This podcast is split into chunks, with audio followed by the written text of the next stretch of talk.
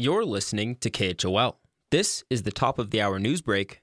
I'm Will Walkey. Wyoming Senator John Barrasso was among the Senate Republicans who posed tough questions to President Joe Biden's pick to lead the Federal Bureau of Land Management Tuesday. Barrasso is the ranking member of the Senate Energy and Natural Resources Committee.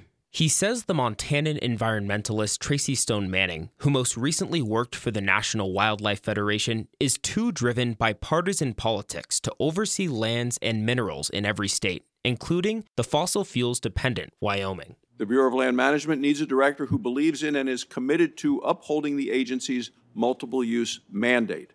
Based on her record, I'm concerned that Ms. Stone Manning does not fill the bill. Her career has been defined by her support for policies that restrict multiple use activities on public lands. Senate Democrats are defending Stone Manning as a proven leader who is committed to bipartisanship.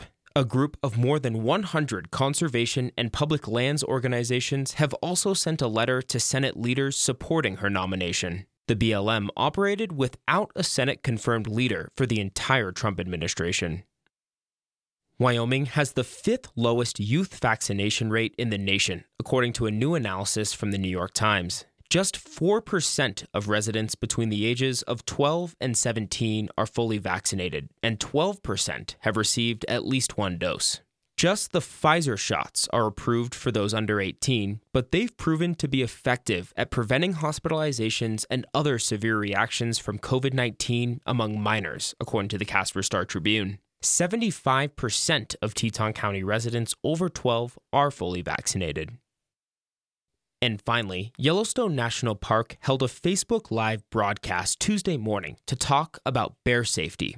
There have been several bear encounters in the park recently, including an attack to a solo hiker who lived and bluff charges at crowds of people caught on video.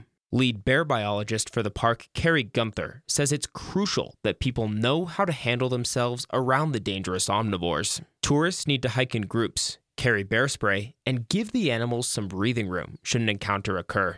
Uh, the prudent thing to do is to heed those warnings um, when a bear is telling you uh, that you're too close. You know, anytime a bear slaps the ground, pops its jaws, juts its lips out, those are all warnings that you're too close. Back off and, and so we asked the public to do that.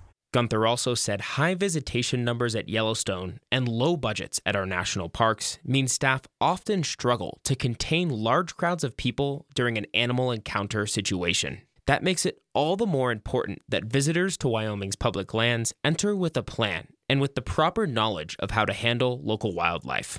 Will Walkey, KHOL News.